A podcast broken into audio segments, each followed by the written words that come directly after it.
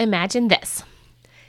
You've gathered the kids together before bed to read a Bible story, but one kid is jumping on the sofa and still hasn't brushed her teeth or put her pajamas on. One kid is running around chasing the dog. One kid has her nose stuck in a book, and one kid is screaming because his sister is on his side of the couch. Does that sound familiar? I get it. Trying to engage my kids in a meaningful time in God's Word together sometimes makes me feel like the ringmaster at a three ring circus. In this episode, we're going to talk about some really practical ways you can help your kids engage in your family devotion time. Welcome to episode three of the Family Bible Connection podcast with Laurie Christine. Do you want your kids to know the Bible and grow in their love for God and others? Do you want to prepare your kids to go into the world as passionate followers of Jesus? Then the Family Bible Connection is for you. Hi, I'm your host, Laurie Christine. Through devotional resources, family routines, and Bible study, I will teach you how to create a Christ centered culture in your home. In episode one, we talked about why it's important to spend time in God's Word together as a family. And then last time in episode two, we talked about what it looks like to have family devotion time in your home. And we also talked about what to do if you feel like you've failed in this area. So if you're feeling that way, please go back and listen to episode two. So in this episode, we are going to talk about the how. So we, we covered why, what, and now how. This is the first of a two part series on how to engage your kids in family devotion times. Using my background as a public school elementary teacher, more than 12 years of experience as an elementary Bible teacher at my church, and 10 years so far of Christian motherhood, I have created a collection of eight practical ways that you can engage your kids in family devotions and Bible study. So, this week we're going to talk about the first four tips, and then next time we will cover the other four tips. So, let's dive right in. Number one, the first tip is to be passionate. If we are not excited about reading God's Word together, and diving into the Bible, then our kids are not going to be excited either. Uh, we want to teach our kids from the overflow of a full heart, meaning we want to be full of God's Spirit and fill it up with God's Word so that that excitement and that passion overflows into the lives of our kids. Um, so now, this is a, a, practical tip. This may seem very basic, but when we're reading with our kids, when we're reading a Bible story or reading a passage from the Bible, reading with expression will make a huge difference in how well your children engage with the story. Nobody likes listening to a dry, monotone voice. So try adding a little expression. You can use different voices for different characters. You know, it doesn't have to be a Broadway production, but just, you know, give it a little bit of uh, a little bit of feeling. So here is an example. I'm going to read to you. I'm just going to use Psalm 23 as an example, and I'm reading from the New Living Translation. So see if you notice a difference in my expression here. I'm pretty sure that you will. But but think about from your kid's perspective and how you're reading and if, if this would make a difference for them. Psalm 23 The Lord is my shepherd, I have all that I need. He lets me rest in green meadows. He leads me beside peaceful streams. He renews my strength. He guides me along paths of righteousness, bringing honor to his name.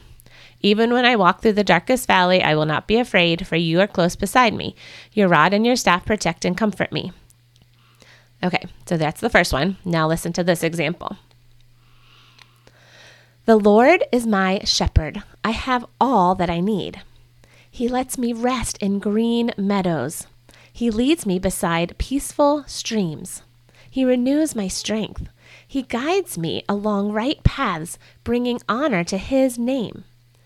Even when I walk through the darkest valley, I will not be afraid, for you are close beside me.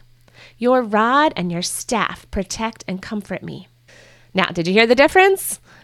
Um, think about as your children are listening to you read, just think about how could you make it a little bit more exciting or a little bit more um, just add a little bit more passion to to the way that you're reading. Okay. Um, number two is to take a picture walk. And if your devotional book or Bible story has illustrations, a picture walk will help your kids prepare their minds to engage with the story. So basically, what you do is look through the pictures in the story before you actually read it. Look at the title of the story, um, just page through, show your kids some of the pictures and say, hey, what do you guys think that this story is about? Do you have a prediction about what might happen in this story? Um, and this ties right into number three connecting to prior knowledge. Some of our kids have grown up in Sunday school. Um, they may feel like they have already heard this Bible story and they might not be interested in hearing it again. If you've read these Bible stories when your children were toddlers and now you're you have elementary school kids, they might think, "Ah, oh, I know this story nothing new, new to learn here. But of course, you and I know that there are endless truths in the Bible to learn and apply to our lives. So, one way that we can help our kids to engage in a story that they have heard before is to help them connect to knowledge that they already have, to make them feel like they are the experts on this topic. So, you could ask your kids something like, What do we already know about this character or topic?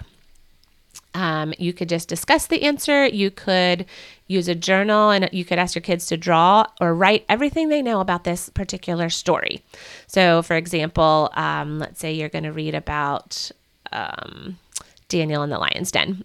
And they're like, oh, we know the story. I've already heard it before. Great. Well, what do you remember? Write down everything that you can remember about this story, and then after we re- after we read it, we'll see if if maybe if you got if you got the all the parts, or maybe you learned something new, or maybe maybe there was a part of the story that you had forgotten about. Um, so things like that. So then at the end, then you could compare their journal entry with or your discussion with what they have learned. You know, did you learn something new from this story? Was there anything that surprised you?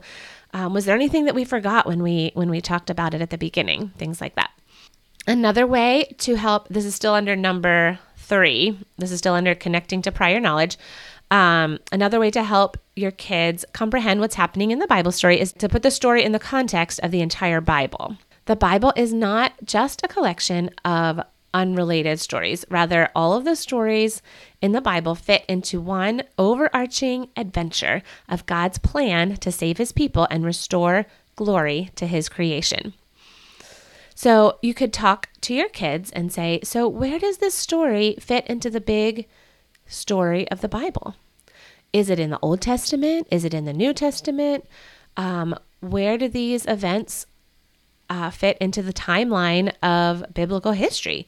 This, the story in the Bible, it took place in real time, in a real place. Sometimes we kind of grow up thinking like the Bible took place in a galaxy far far away and on the like almost like a different planet like there wasn't anything else happening in the world at the same time as the the biblical stories and the biblical accounts. Um, so here's an example. So let's say you're reading about Ruth. Um, how would you put that story into context? So you could talk about okay, so Ruth, we're learning about the story of Ruth. Ruth lived during the time of the judges when there was no king in Israel and everyone did what was right in their own eyes. I wonder what would have that been like? I wonder what that would have been like to live when there was no king and everyone was just doing their own thing. And then you could say, so if you remember, God set his people free from captivity in Egypt and brought them back to the promised land of Canaan. God helped the people drive out the other nations, and then the people settled in the land. So now the people of Israel, God's people, are living in the promised land of Canaan, but they don't have a king and they have forgotten about God and they don't care about God's laws and they don't care about obeying God. And that's the situation, that's the background where we put this story of Ruth. So that kind of brings in a whole new context to the story of Ruth. Like we often read these stories as like this little isolated incident. But really, Ruth was living during this, you know, during this time of the judges and during this time of unrest in Israel and, and things like that. So that'll just really help your kids to, to put the, the story into context. Now, if that was a little overwhelming for you, if you are thinking, but I don't know the timeline of the Bible, I don't know all that history, I don't I don't know enough about the Bible to explain that to my kids. Don't worry about it. That's okay. Just read the story with your kids. And keep listening to this podcast because I am going to have a lot of resources for you that will help you understand the timeline of the Bible, that will help you understand the overarching story of the Bible, and that you'll be able to use these resources with your kids. So stay tuned for that in upcoming episodes. So, number four, so this is our last tip for today, is to model your thought process out loud. Allow your kids to see into your head and to hear what you're thinking. As you're reading, uh, pause throughout the story to make comments. So, for example, wow, like that was so interesting. I never knew that before. Or, oh my goodness, that's crazy. I can't believe he said that. Or, hey, this reminds me of another story I read. Do you guys remember the story when da da da? Um, this reminds me of something that happened to me one time or this makes me think about this other situation, or even asking questions like, I wonder if, or, you know, making predictions. I think that maybe this is going to be the same person that that did this or i predict that this is going to happen in the story so just kind of letting your kids see into your head and as you are interacting with the story and processing some of your thoughts just say those out loud so your kids can hear that and then after they kind of get used to that process um, allow your kids to share some of their thoughts as well. Like ask them a question Is there anything that you're wondering about? Did this story remind you of anything else? Has this situa- situation ever happened to you? Or um, also making predictions. Does anybody have a prediction about what might happen in this story? So I'm just going to give you, I'm going to use the example of Psalm 23 again. And I'm just going to pause a couple of times um, through the psalm and just reflect, like model this this thought process of what might be going through my head. Now, um, I have a couple different comments here, but you certainly do not need to pause and comment on every single line. That would just be a little too much. So I'll just give you a little example here for Psalm 23. Okay. The Lord is my shepherd. I have all that I need. Wow, that's so incredible that God is like a shepherd to us and he provides everything that we need. Oh, hey, you know what? Uncle Charlie owns some sheep. Maybe we could talk to him sometime about what it looks like to take care of sheep. He lets me rest in green meadows. He leads me beside peaceful streams. Oh, that sounds nice, doesn't it? I'd like to lay down and take a nap in a green meadow right now. He renews my strength. He guides me along right paths, bringing honor to his name. Hmm, I wonder what it means that God wants to bring honor to his name. What do you guys think that looks like, or what do you think that means? Even when I walk through the darkest valley, I will not be afraid, for you are close beside me. Your rod and your staff protect and comfort me. I wonder if he's talking about a real valley in this passage, or maybe he's talking about something else. What do you guys think? Do you think he's actually talking about like a real dark valley, or or is it something else that he's talking about here? Okay, so you can see how I was just kind of pausing and thinking out loud and kind of just helping the kids just stop and think for themselves too. That it's not just like, especially if they've heard a, a passage before or a Bible passage or a story before, it kind of just gets mundane and but to stop and actually think well what did he mean by that? Have you ever thought about that? Like what was it like to be a shepherd? Or um what does he mean by the darkest valley? Have you ever been in a dark valley in your life? You know things like things like that okay awesome so this week we covered the first four practical tips to help your kids engage in family devotion times next time we will do four more tips so make sure you join us um, for our next episode. So here is my challenge for you this week. Every week I have a practical challenge so you can take a little piece of our time together and put it into practice in your life um, and in, in your family. So here's my challenge for you this week. Choose one of these four practical tips we talked about today. Don't try to implement them all at once. I don't want you to feel overwhelmed. So just pick one of the things. So they were be passionate um, try reading reading with expression when you're um, reading the Bible or reading a Bible story. Take a picture walk. Connect with prior knowledge, which is asking your kids like, Do you know what happened in this story before? Have you heard this before? What do you know about the story? And then modeling your thought process, which is what we just did with Psalm 23. So don't feel overwhelmed. Um, just pick one of these things to do with your kids this week while you're reading a Bible passage or a Bible story with them. And um, so try to implement just one of these tips to help engage your kids and to get them excited about God's Word. And I will end with a closing quote, or I'm sorry, closing Bible verse. Um, this verse is actually our theme verse for the, this podcast, and it is Psalm 78 4.